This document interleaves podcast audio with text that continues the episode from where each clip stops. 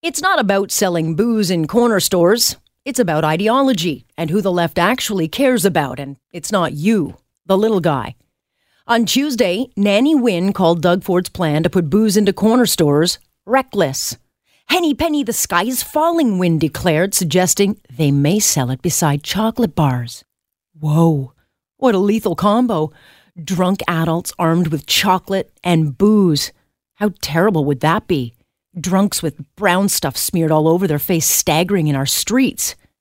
Nanny in waiting, Horwath, followed suit, saying, It's about social responsibility, don't you know?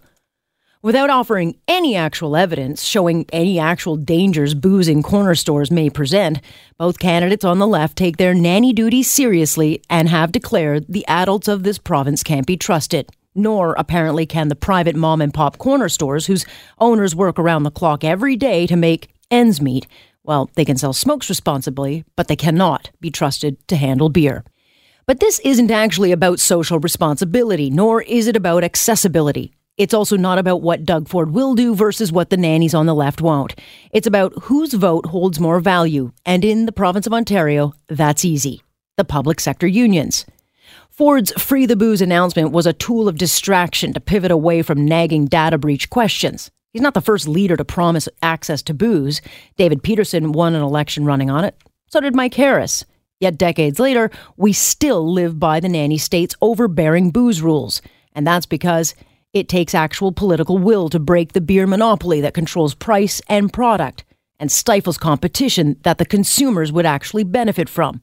But again, it's not about you. What this boozy issue is about are the public sector unions that think they run this province and are owed this and that's who the nannies on the left are concerned about. Horwath came out against Ford's booze plan because she has to. She's now beholden to the money hungry government unions that have openly declared they're backing her. While it may have been served up as a distraction, what Ford's beer promise reveals is the party that prides itself on fighting for you, the little guy, does no such thing and that's the ideology you need to focus on. Even if opening Ontario's beer market is better for the little guy, an NDP government will make sure their union overlords remain in control and are taken care of. That's the cost of doing business, and it does come at our expense. And it's how the province has been run for 15 years. Unions get what they demand, and up until now, votes rolled in for the Liberals every four years. And that's why Wynne announced POT would be run by OPSEU. She wanted to shore up their support for the election. But as we know, unions are very self serving. And with Wynne's polling numbers in the gutter, they set their sights on a new meal ticket, and Horwath is their new chef.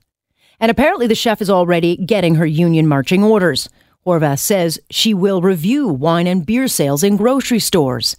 Horwath says she doesn't want her cheese being sold next to beer.